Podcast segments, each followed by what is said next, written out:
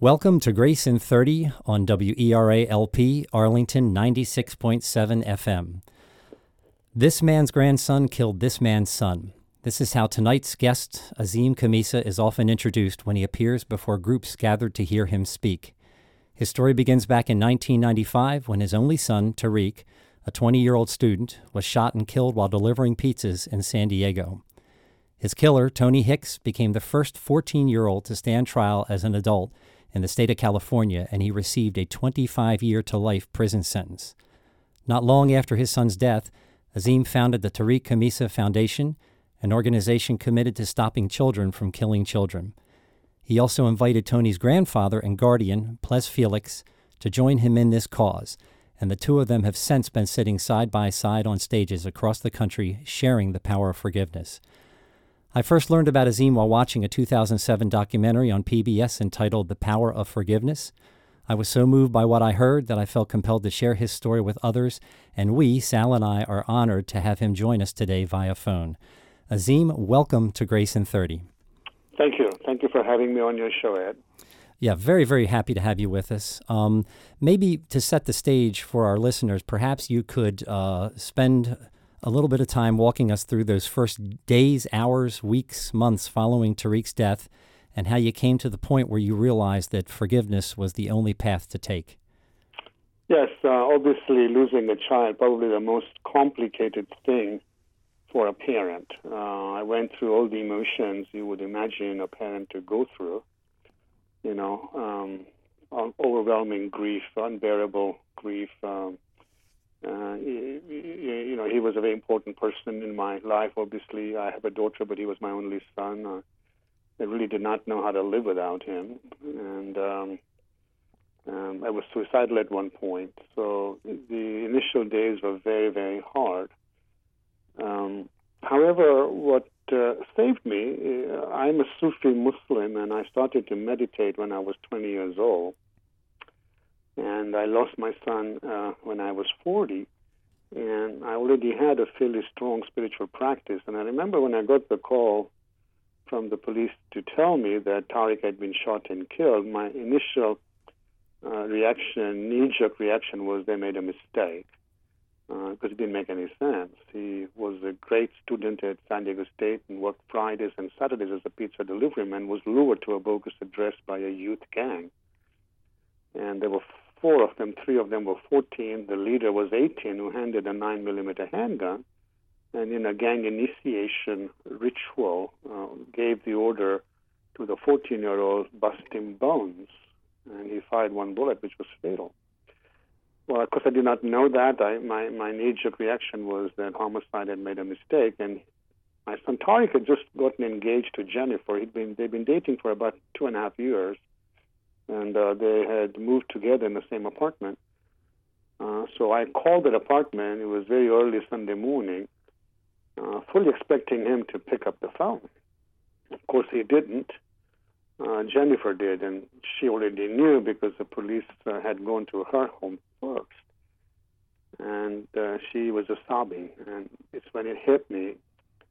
And I remember I was in my kitchen. I lost strength in both of my legs as I collapsed to the floor, hit my head against the refrigerator, and curled up in a ball. And uh, and the pain was so excruciating. I don't have the words for it, but I left my body. I could not be in my body. And uh, and I've heard that under severe trauma, um, there are victims that actually do have this out of body experience. And I believe in God. And I left my body, and I believe I went into a loving embrace of God. It was like a nuclear bomb that had gone off in my heart. And uh, God held me in this embrace for a very long time. I, I, I don't remember how long I was gone. It felt like a long time. And then when the explosion subsided, I came back into my body with the wisdom that there are victims at both ends of the gun. Now, in in deep trauma, uh, sometimes there's a spark of clarity. And, and I don't know where that came from. It didn't come from my, my intellect or my loving heart. I believe that message came from a higher power. because an hour and a half after my son died, my best friend was with me, and I'd made all the difficult calls to call his mother and my parents and his um, my daughter and uh, excruciating and and then my best friend was with me and and his wife went to get Jennifer, which was Tariq's fiance and I was alone with my friend and he said to me, Whoever these kids are, I hope they fry in hell. And my immediate response to him was, I don't feel that way. I see that there are victims at both ends of the gun. So that was uh, uh, an insightful gift uh, from the universe, and that eventually led me to forgive my son's killer, start the Tariq Khamisa Foundation, as you talked about in my intro, reach out to the grandfather. We've been together for 20 years, and the kid who killed my son is now 35. And I've written four books, and my first was From Murder to Forgiveness. And I followed that with From Forgiveness to Fulfillment because the work that I've done it's been very rewarding. I've given over a thousand presentations, over a million kids. I have over a hundred thousand letters from kids. I speak worldwide now. Uh, and then I recently finished the trilogy from Fulfillment to Peace. And Tony actually wrote the foreword to it. And we're looking forward for him to join us. We finally have a parole date for him in 2018 and he's 12 minutes away from his uh, degree in child psychology. And I think you can see the power of him on stage with his grandfather and me. And it all started with that uh, that um, that uh, gift from the universe that our victims at both ends of the gun. That the enemy was not the 14-year-old. Indeed, the enemy is a lot of societal and peer pressure that forced many young men to fall through the crack by getting involved with gangs, and we've lost a thousand lives to gang violence in Chicago this year. Um, or they get radicalized, is what you see going on in the Middle East. So, so you mentioned talking to how many students? You've, I, I know you've been doing work in school systems like the San Diego school system, um, but you've had a chance to affect how many lives? Well, I've talked to over, I've given over a thousand school presentations. Uh, in San Diego, we have what we call a safe school, uh, a safe school model, which are several programs besides the live assembly with me and the grandfather. We have in-classroom curriculum, we have after-school groups, we have service learning projects, and we have mentoring because uh, in the inner cities, some places between 8 and 12 percent of the kids are the challenging kids, and we hook, hook them up with the mentors. And in two years, we can we've uh, increased the school attendance by 72%. We've uh, reduced suspensions and expulsions by 70%. So it's working. But besides what I'm doing in the foundation in San Diego, I speak worldwide on uh, about a half a dozen uh, uh, topics. And this year I'm on my way to Australia uh, next month, and then the month in September I'll be in uh, Finland, and in December I'll be in India. And I speak uh, a lot uh, within the United States and Canada. Uh, and very often I'm in front of kids, and I speak on the principles of nonviolence. So if you look at my particular speaking, uh, over a thousand presentations I've done to, to schools, and they go anywhere from middle to high to college and I've done another 500 uh, keynotes at conferences to people that actually work at, in education, social justice, uh, criminal justice. Uh, I also speak at uh, prisons. I'll be speaking in Leavenworth, which is one of our federal prisons, uh, uh, in about two weeks. So my, I, am on the road 180 days, Ed, which is a lot but this work is very meaningful to me. Yeah, tell us a, a favorite story uh, or, or, something that resonates with you from all the visits you've made in, through the foundation. Is there one or two things that you felt just sort of stuck with you during this time? Yeah, there's several stories. Uh, we have we've had uh, many kids that I have um, originally spoken to that have come back and become mentors um, at the Tariq Khamisa Foundation, and uh, but uh, you know, uh, this is a seventh grader. Uh, his name is Alex. He, he's actually a Hispanic kid. His name is Alejandro, and we teach uh, uh, in our in our in classroom curriculums. We teach. Uh, we have classes on empathy, on compassion, on forgive on forgiveness, which is the main part of our our work in choice making and peacemaking, and, and, and all of our lessons have um, have a have a theme. So the the the the one that comes to mind is about uh, Alejandro or Alex, and and he was the most disruptive seventh grader in this class. But this uh, lesson that uh, we taught on empathy uh, got to him because uh, the theme on the empathy is you don't know me till you walk a mile in my shoes, and I don't know you till I walk a mile in your shoes because you can't have empathy for somebody you don't know. I know everything there is to know about the kid who killed my son, and sometimes I feel if I had lived the same life as he had, I probably would have made the same choice that he did. So it's very important to really see the other side. And then we teach the we teach because you know empathy is a big word for a seventh grader, so we put it in perspective, and then we teach the lesson, we tell our story, we do experiential exercises, and the homework is go walk in go walk in somebody's shoes you don't know.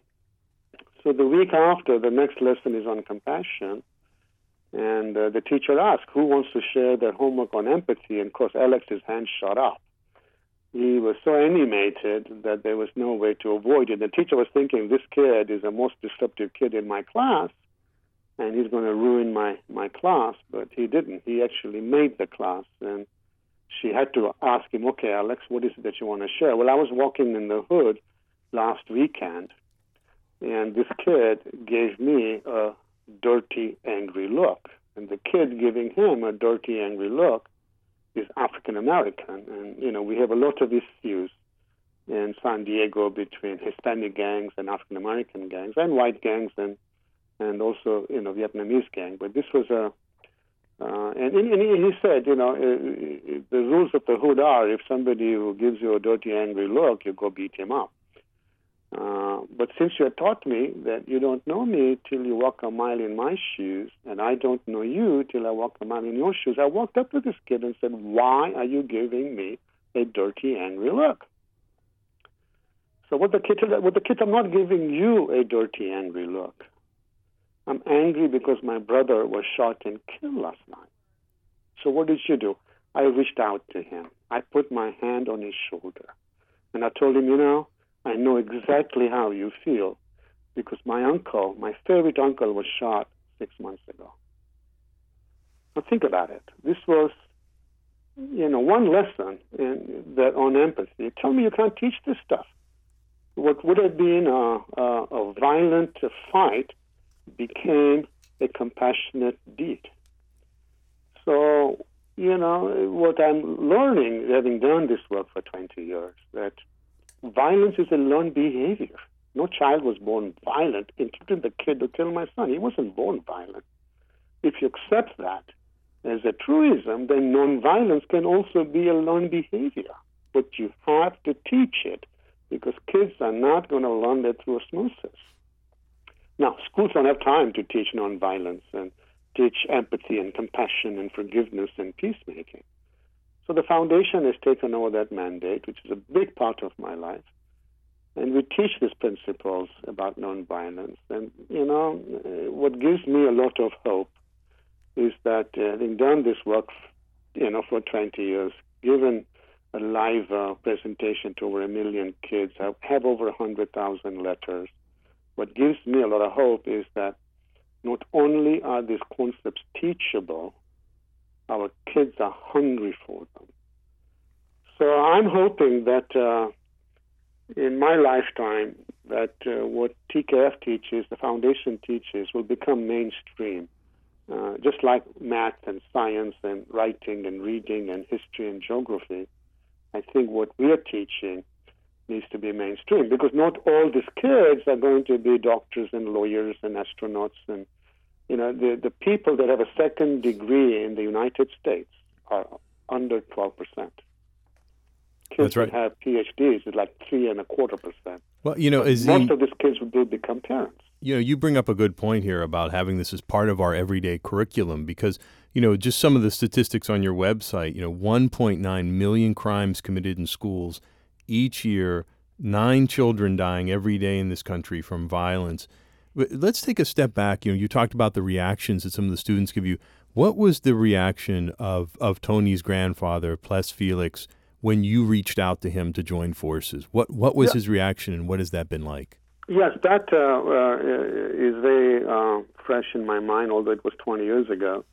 Uh, I asked the district attorney to introduce me to Ples Felix, um, and uh, we met in the public defender that defended Tony, his office, and and uh, I started the conversation by telling him, I'm not here scream, screaming revenge and retribution because your son murdered uh, your grandson. It was like a son to him, lived with him, and calls him daddy. And that your grandson took the life of my son. Rather, I'm here in the spirit of compassion and forgiveness because what I really see here is that we both lost a child. My son died, and you lost your grandson to the adult criminal justice system. He was the first 14 year old uh, to be tried as an adult in the state of California. So it's a very much a landmark case. And I've started this foundation called the Tariq Khamisa Foundation. And our mission is to stop kids from killing kids by breaking the cycle of youth violence. And our mission is essentially three mandates. First, to save lives of kids. Just like you pointed out, we lose so many on a daily basis. Uh, we've had 135 mass shootings. A mass shooting is where more than four people died this year. It's crazy. So our first mandate is to save lives of children because we lose way too many. Um, and, and, and, and Newtown, Connecticut, five, six, seven year olds were, you know, gunned down with machine gun fire. I mean, they had a lot of living to do. Our second mandate is to empower the right choices so they don't fall through the crack. And our third mandate is to teach the principles of nonviolence, of, of, of empathy, of compassion, of forgiveness, of peacemaking. And the reason I'm here is that uh, I can't do anything to bring my son back from the dead place. You can't do anything to get Tony out of prison. But the one thing you and I can do is make sure no other young person uh, in our community ends up dead like Tariq or ends up in prison like Tony. And that's why I'm here, because this is a big job, stopping kids from killing kids. I can't do this by myself. Will you help me? And it behooves us to do this work together because you lost a grandson, I lost a son. Will you help me? And he was very quick to say, he's an African American. My roots are Eastern. Uh, he's a Baptist from the South, as a Christian. And I would never have met him uh, had his grandson not killed my son. He said to Nazim, I, I, I, you know, ever since I found out that my grandson was responsible for the death of your son, I went into the prayer closet, praying that someday I get to meet you so that I can extend to you and my family my deepest condolences. So I can't thank you enough to reaching out to me. And of course, I will help you. I will do anything to support you that I can because my grandfather took the life of your one and only son. Now, now you talked about his experience going into these prayer into prayer communities, but uh, you go into a, a number of these community settings or just group settings, whether they're prisons or neighborhoods. What what do you sense from people there that they're obviously they are seeking hope, but there's there's disappointment, there's confusion, and yet you come in with this very clean message that that's not sorrowful. It's it's inspiring, but it, but, it, but again, the word clean I keep using because it's truthful, perhaps that you've yeah. come to this truth. I mean, can you tell us a bit about the interactions you have in these communities and some of the vibe you get from people in the communities when you go in there? And, and as Azim, I'd also like you to uh, focus a bit on what's happening these days. I mean, we've just had the Dallas shooting. There's been several uh, black men that have been killed uh, by the police, and there's just a lot of upset uh, in the nation right now. You know, speak, yeah. to, speak to that as well. Okay, all right. Well, let me uh, let me say what I'm seeing in the communities because I speak in schools and prisons, and I speak at a lot of conferences. So here's the here's the here's the here's what everybody has a story, and what I'm learning that everybody is either in resentment for what has been done to them, or they are in guilt because at some level we've all harmed somebody, and sometimes we've harmed people that we love the most. If you're living in resentment and if you're living in guilt, these are highly debilitating states of emotions that are with you 724. And you can't be out there 100%. Now, I wasn't trained in social work. My degrees are in math and finance. I was an investment banker, international, and I speak a half a dozen languages. I went to school in England. I was born in Kenya, and my roots are Eastern.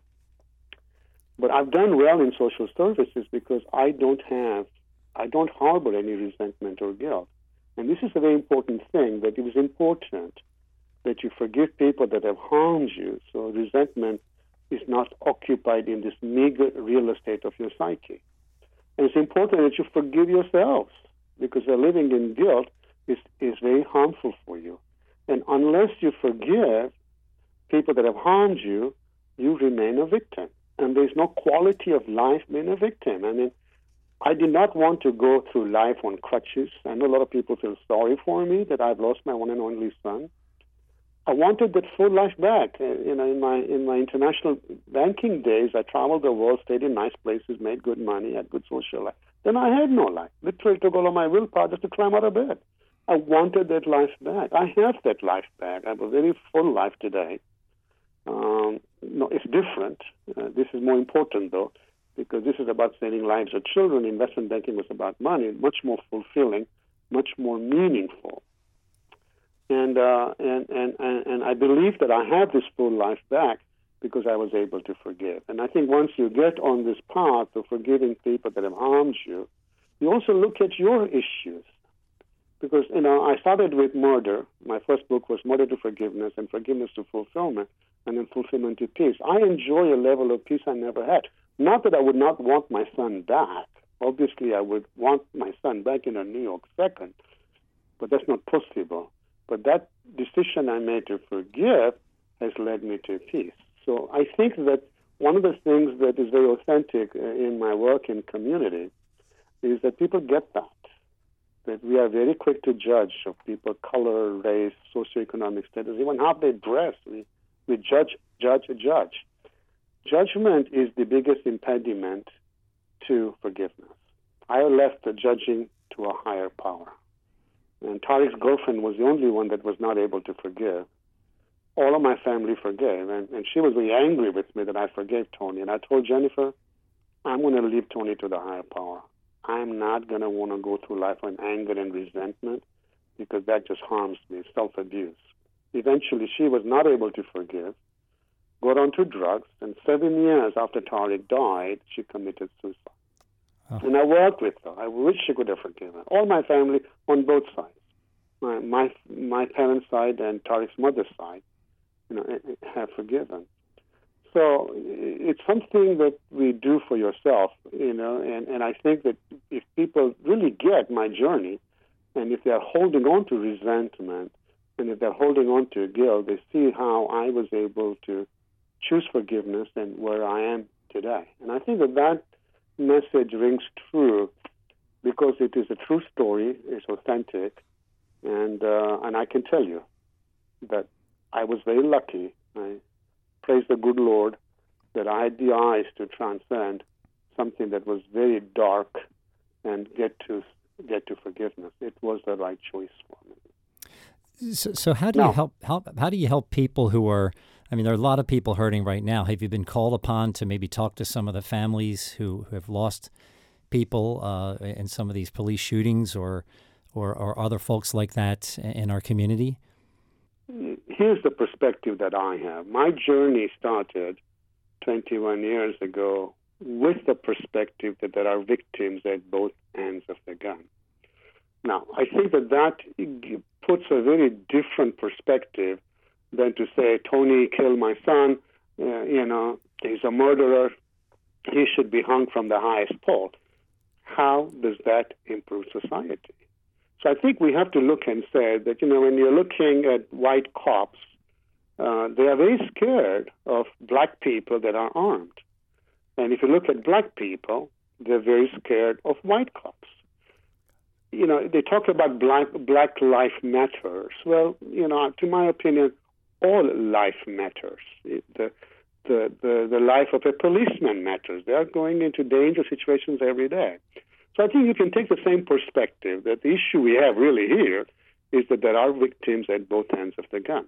The same issue with radicalization, you know, in the Middle East. You know, you have ISIS, Um, you know, we might defeat ISIS, but are we going to be able to defeat the ideology that created ISIS? Probably not.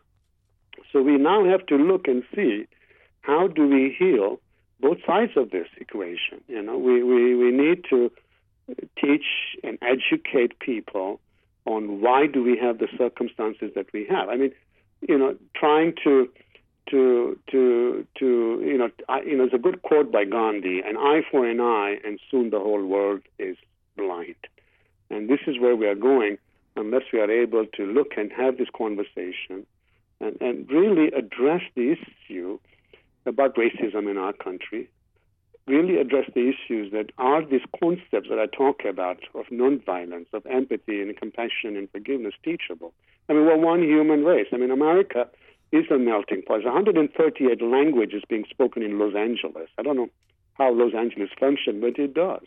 So we have an opportunity to heal through the divides that we have, whether it's nationality, whether it's race, whether it's language, whether it's skin color, that if you are able to look and say that, you know, all life matters, not only black, white, all life matters, we're one human race, and we need to now look at these ills that are creating radicalizations and gang members. And we can win this race if we look at it from that perspective. So, so one of the things I showed earlier, why don't we teach this as a, uh, you know, I mean, as I said earlier, most kids are not going to be uh, you know, have second degrees, but they're all going to be parents. And we already see evidence now that we've been doing this for 20 years, where we've had kids that were born fourth to five generations, right, from gang culture that are now not in gangs. You know, I, I, I speak in universities and says, you know, you saved me when you came and spoke to my sixth grade. I didn't join my elder brother who was in a gang. I, my, you know, I came from four generations of gang members, and I have two sons now, and I, I have a degree in chemistry and banking because you inspired me, and my kids will not have the kind of life that I grew up with.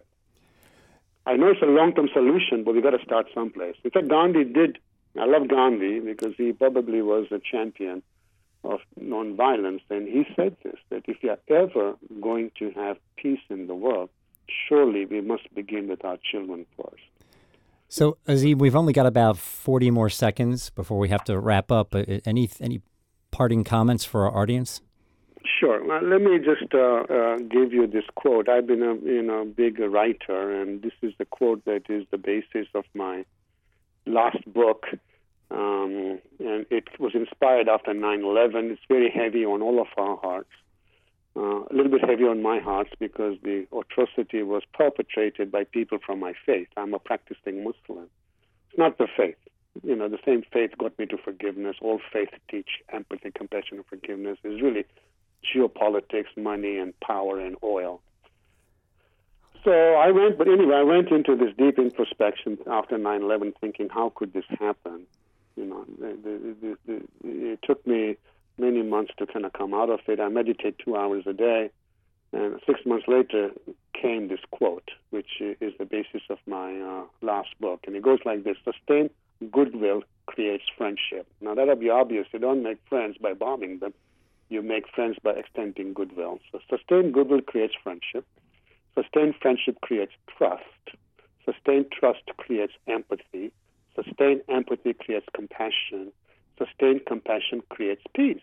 So I call this my peace formula. It starts with goodwill, goes to friendship, to trust, to empathy, to compassion, to peace. But people ask me, how do you extend goodwill to the person who murdered your child? I tell them you do that through forgiveness, as it's evident it worked for me and my family.